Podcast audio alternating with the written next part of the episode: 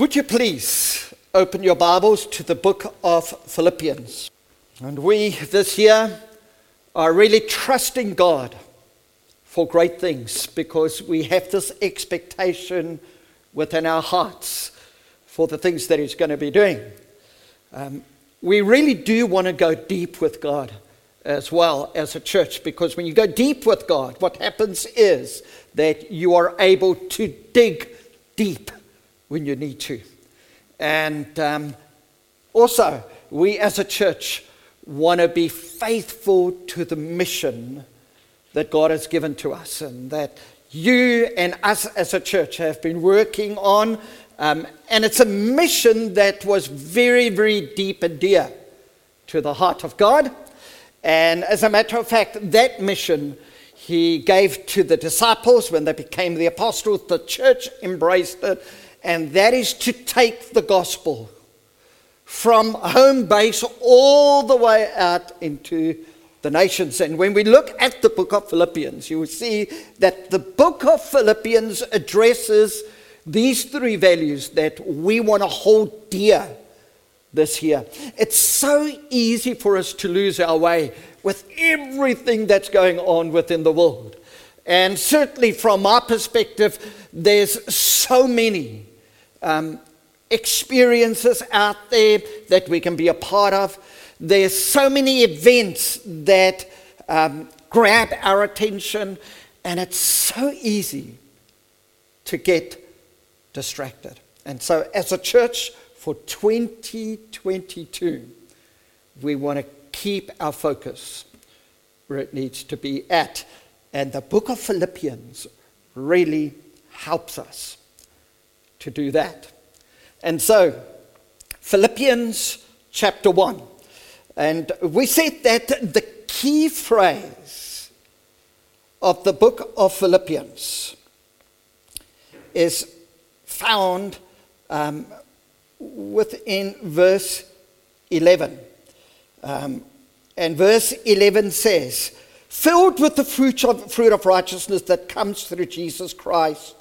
And then he says, to the glory and the praise of God. And you'll see that this phrase, to the glory and the praise of God, um, is repeated in the book of Philippians several times. Paul repeats it in the book of Ephesians. Peter embraces that term in the letters that he writes to the church. Um, and so we see that it seems to be a general theme.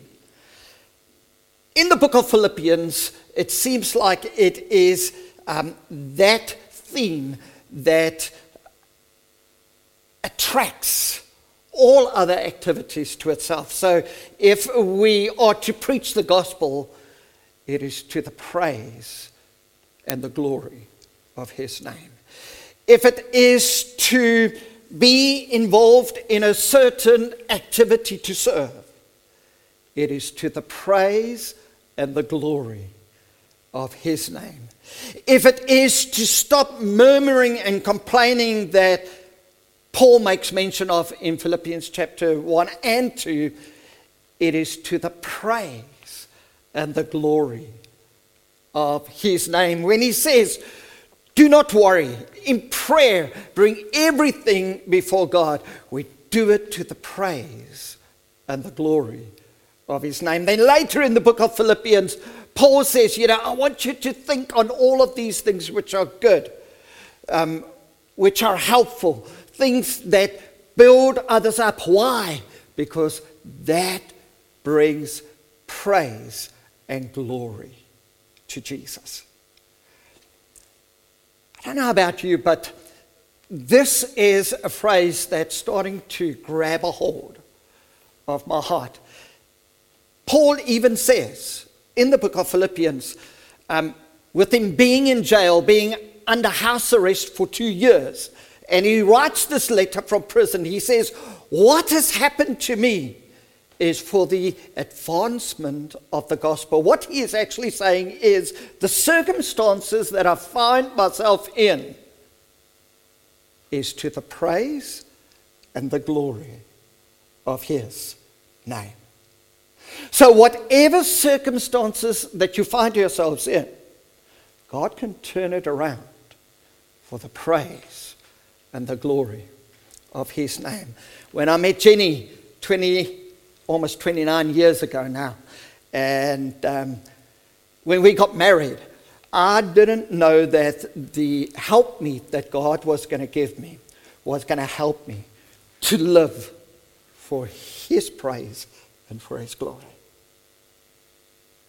The children that God gave me, Ryan and Chris, God has given that wonderful gift not just for me, but it's for His praise and for His glory. And I didn't fully understand that when God sent us, I think in a week's time, eight years ago, to this church, that it would be for His praise and for His glory, not only just for our adventure. It's a wonderful adventure to go on at the age of 50, if you would agree with me. You know, to leave your home country, to come to Switzerland, what an awesome adventure it is. But that adventure is for His praise, it is for His glory. So, my job here at Lift, your job in the company where you are at, or at home where you are serving your children and your spouse, that is for His praise for His glory. On Wednesdays, when we come together here, and when I saw what the ladies have set out before us, and I tell you, they know how to set things out there in the coffee shop. Would you agree, those of you who come? It is not to say, well, what a great place Lift is on a Wednesday. It is for His praise and it is for His glory. I really want that to grab a hold of our hearts. And suddenly our faith looks very, very differently. I, I, I, Ken led the prayer meeting on Tuesday night. And when I spoke to him this morning, he said, uh, they just, as they started at the prayer meeting, there was just such a wonderful spirit of thanksgiving to God. And he said it was, it was just amazing just, just how it rolled, rolled, rolled in people just giving praise and thanks to God. That is what happens when we start to understand and when we start living life for His praise and for His glory. I had a very wise man. He used to teach me. His name was Dudley Daniel. And he said that um, whenever you work within a church context or whether, uh, whenever you work in a team, he says, always build away from yourself. When you build away from yourself, you, uh, your purpose is not to attract attention to yourself, but build away from yourself. He says, build away, uh, build towards others, don't build towards yourself. And it's amazing, it's this very same con- uh, uh, uh, uh um, concept here is, is where we start building away from ourselves. We don't mind who gets the glory, don't we? As a matter of fact, we do mind who gets the glory. We want Jesus to get the glory, amen? You see, but when we start to build away from ourselves, that, you know, in our relationships with one another, the moment we build towards ourselves, when it's all about me, you'll find out that you become uh, uh, uh so enamored with yourself. But when we start to build away from ourselves towards your spouse, when you praise your spouse more than you want your spouse to praise you, you're building away from yourself. When you want your children to be more respectful to you than you are of them, and you actually build towards your children and you respect them and you treat them the way God wants you to treat them. You know, Paul says in in Ephesians, don't exasperate your children. What it means, don't, don't put so much on them. Um, but, you know, try and build into them instead of expecting others to build into you. It just refers to almost every aspect of our lives when we start to live for His praise and for His glory. And when, we, when, when it doesn't matter who gets the credit, how are you able to put that into action within the workplace? Isn't that hard? Because we, uh, we are taught, and the environment is so toxic that it expects for you to build towards yourself. Because that's how you get the promotion. It's all about you. And eventually, we know what happens. You know, uh, none of us can sustain that type of pressure indefinitely. And so, Paul writes into this within the book of Philippians. It is most amazing, you know, and and as he addresses these things, he uses wonderful words that frees us because right where we are sitting, we say, you know, this is almost impossible for me to do. How do I build away from myself? You know, am I not going to lose out when I do that? Is someone else not going to get ahead of me? It's amazing because we can't do these things within ourselves because the world that we live in just operates so differently. But the kingdom of God is completely opposite. Didn't Jesus say that if you want to be first, you need to become last? You know, and so he uses all of these principles. Why? Because he is the one ultimately who will promote us.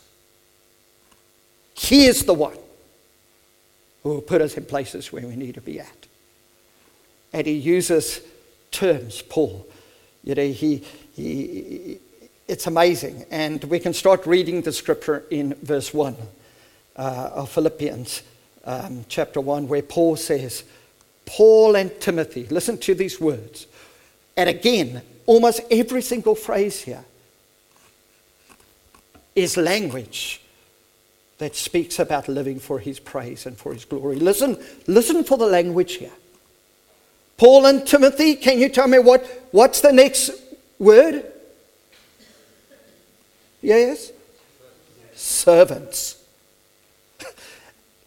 That's a phrase, that's a word that teaches us how to live for his praise and his glory, where we serve. So I think when we read, we need to just keep that thought within my mind.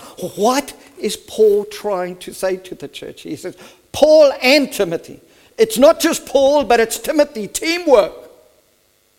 It is not just Piet, it is Ken. It is not Piet and Ken, it is Jenny and Christine. It is not Piet, Jenny, and Christine only. It is Billy. It's not Billy, it's Jenny. It is Ryan, it's Louise. It is it, it, Adam. Jackie, uh, do you, do you understand just the language here? For his praise and for his glory, it's not just Paul. That's what team is. You know, he's trying to loosen something.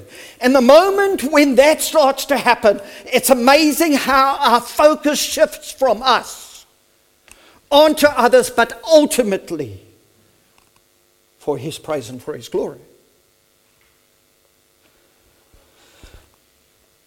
This is Paul and Timothy, servants of Christ Jesus. To all God's holy people in Christ Jesus at Philippi, together with the elders and deacons, two levels of leadership within the local church. Grace and peace to you from God our Father and the Lord Jesus Christ. We see the two sisters appearing here grace and peace. You cannot have peace if there isn't grace. And so he deals with these two words grace and peace to you from our Lord Jesus Christ. Grace is that which comes from heaven to us, it's God's gift that rains upon us in many different ways. Peace is, and particularly within the context that Philippians was written in, it is, it, uh, you know, he speaks about harmony between people.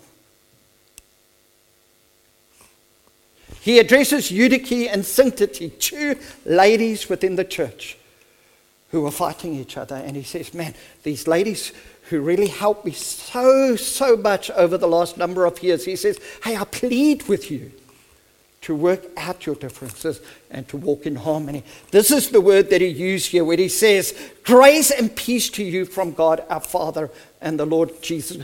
Grace is that which God brings to us, peace is that which we live out. We can disturb peace within our hearts by what we do.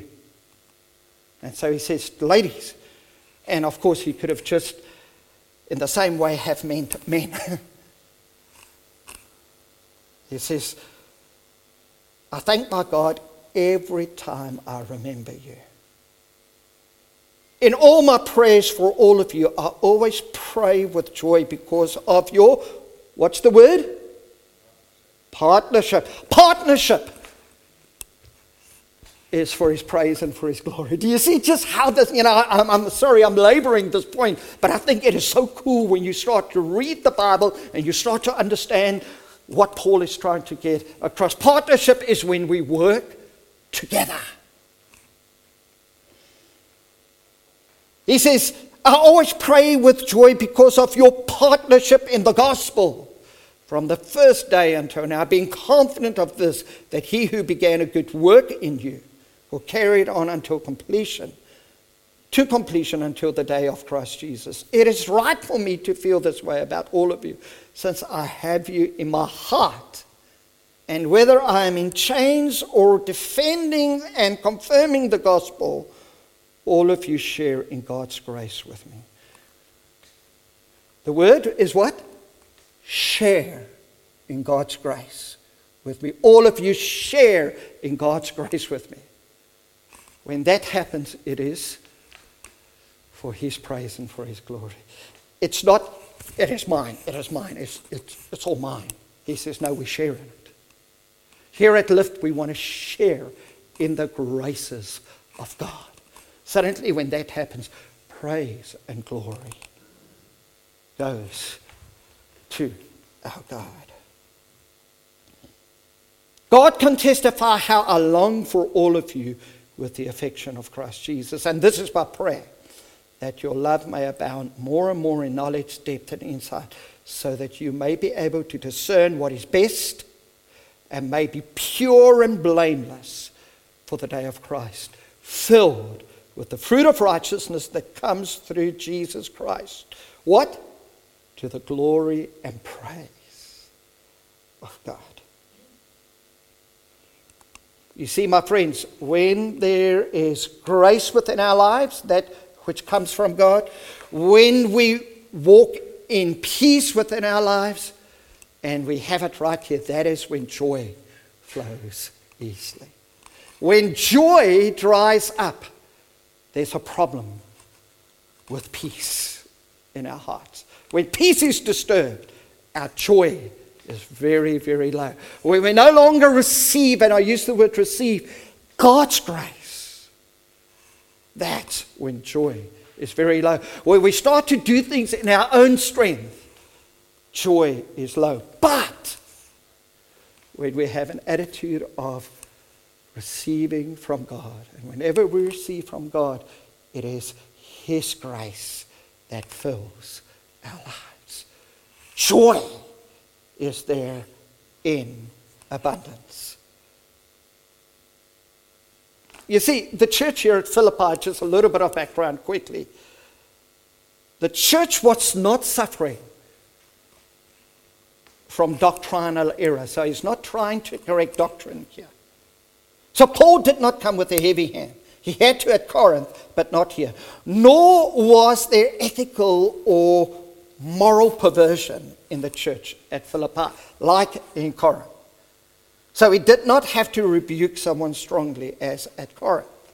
The only problem was that he, that he had about this church, which was that um, there could be a problem with unity within the church. So, so he speaks about fellowship here. You see the word fellowship comes across very deeply. We see that he speaks about unity and sanctity here. He says, You guys have gotten out of touch with each other, sort that out. And so we see that this is the context that that man in prison is writing to the church. Now, I want you to get this picture. Paul, they say, could either have been in prison or under house arrest. And what normally happened those days were if you were in prison, you would be chained to a guard. He was there for two years.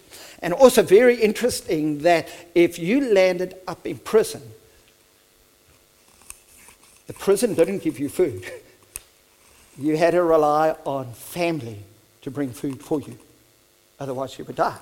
And so you can understand as he writes to the church at Philippi, he says, Man, at times you really came wonderfully through to, for me and you sustained me. Because for Paul, the church was his family.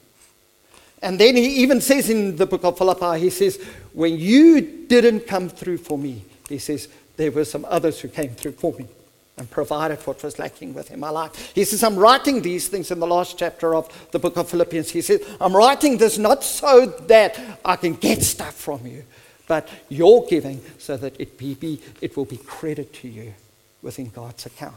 He says, as a matter of fact, at the moment, I, I have more than enough. But I'm encouraging you to give so that it can be credited to your account when God balances the books in eternity. So he comes with this attitude and he says, Come on, guys, within the church, doctrine, you guys are doing all right. He says, morally, you're staying within the bounds that God had placed for you. But he says, relationally, mm, I'm just a little bit concerned. So he says, in your relationships, do everything for his praise and for his glory. You know, I, I just, this, this last week, as, as this truth was upon my heart, and as I'm trusting God just to work it through my different relationships, and, and every time, which is not often, maybe once every 10 years when I get frustrated with Jeannie, you know, and I look at my action, I say, Lord, let my response be to the praise and to the glory of your name. Amen? You know, it, it, it, it kind of deals with, well, who's right and who's wrong in this thing. And so Paul is saying to the church at Philippi, don't worry about who's right or who's wrong, but why don't you live out your relationships to the praise and to the glory of his name? During this COVID time, family relationships have been strained. People in the church, people in the workplace, all over strained relationships. If we could learn this principle during COVID, to live our lives to the praise of His name and to His glory, do you think things would look differently? Undoubtedly, every single time. And so, you know, the question that you're asking, and you're asking a very good question how do we practically do this? Well, firstly, when we look at this passage of Scripture, you'll find out that Paul says in verse 3, and if you could have a look in your Bibles at verse 3 there, he says, We need to live a life of thankfulness or of thanksgiving to God. Verse 3 says, I thank my God every time I remember you. Well, you know, what we do is as we pray for one another, there are times when we don't remember each other with thanksgiving, do we? There are times when I pray for people in the church and I say, Lord, gee, it's very hard for me to thank you for that person, to thank you for that person, to thank you for that person. You know, Paul says that uh, uh, uh, he had a thorn within his flesh, and apparently it could have been Simon the tanner. So I wonder whether Paul thanked God for Simon the tanner. And so it is similar to us. But Paul here, when he says to the church at Philippi, he says, I thank God for you every time I pray for you. I wonder whether he felt that way about um, Euodia and Syntyche who was having problems, and it created problems within the church and it created problems for Paul. I wonder, he says he thanked God for them. Now, I want you to think just for a moment those people at the moment that you're not thanking God for. Think about it. Maybe your boss at work. Maybe a colleague that you're working with. It could be your spouse. It could be your children. Just could be a friend that disappointed you. If we are to live a life of praise and glory to God, we need to learn the principle of living a life of thankfulness. Ken said at the prayer meeting on Tuesday night, people were just thanking God for so many different things. Just wonderful things that people were thanking God for.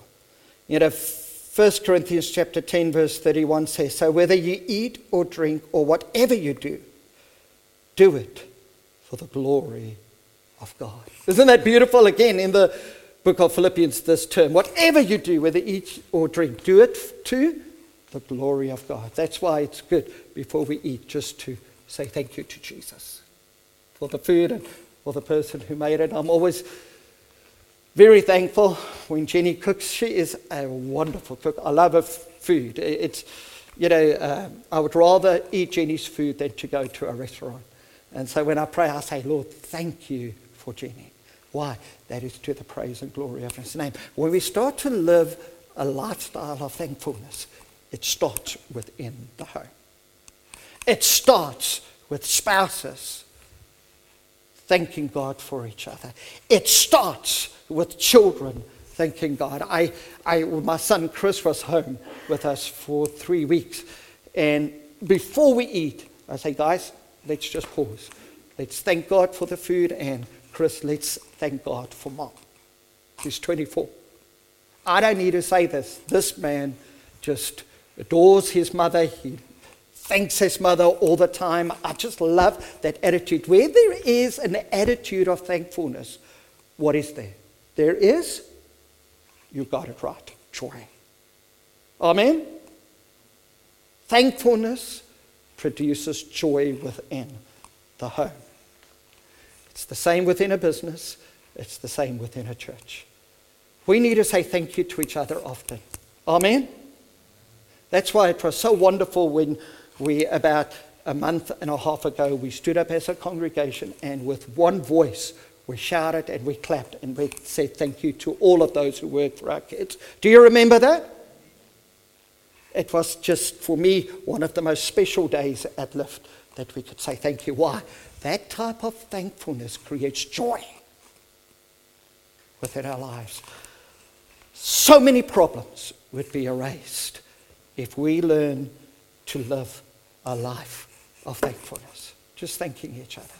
Why don't you start practically this week to thank God for people? But this is the key here.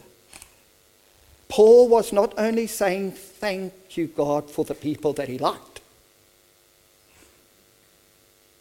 he was saying thank you for the people that he didn't like. Because at that time, Euodia and Syntyche, they were more of a thorn in Paul's flesh. Because with the leaders within the church, he had to sort out some disunity that started to spark within the church, that was starting to spread like a cancer. And he had to deal with that. So even for people that we don't particularly like, that we don't pray, who carries different views, we often say over the last year, people who who, uh, who don't believe in vaccination and people who believe in vaccination, if we could start to thank one another, if we could say, God, God, I thank you for Billy. You say, God, I thank you for Jenny.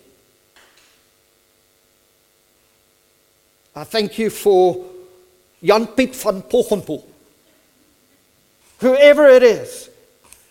But specifically for those people that we don't particularly like to hang with. Lord, I thank you for them. You see, that prayer is a prayer of faith. And Paul does this very well. He says, Whenever I think about you, I thank God for you. Now, truly, there are times when Paul didn't quite appreciate what some people were doing. Would you agree? But he says, When I think about you, I thank God for you. Why? Because he saw the potential good that God was working out within those people. And you see that within the next point. Praying in faith, we see each other with the eyes of Jesus, not our own natural eyes.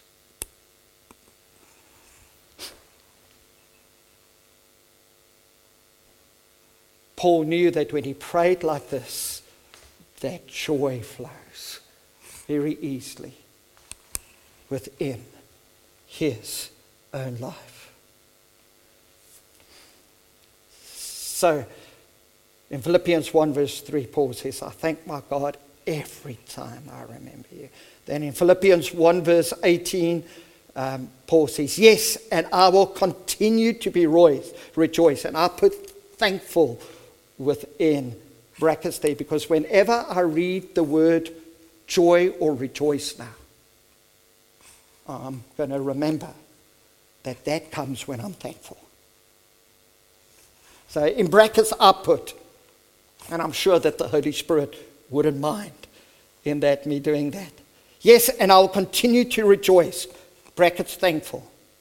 For I know that through your prayers and God's provision of the Spirit of Jesus Christ, what has happened to me will turn out for your deliverance.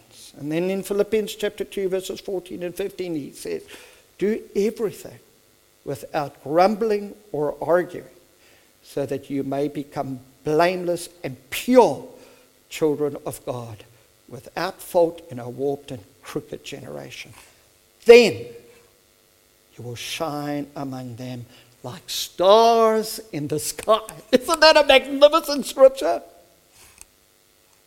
The world needs a church that shine like stars in the sky. Amen. The world needs a church that is a singing church where we did the series on the book of Psalms. The church needs to be singing. How do we sing? It's when we live for His praise and for His glory. How do we say thank you for one another? It's when we start to live for His praise and for His glory.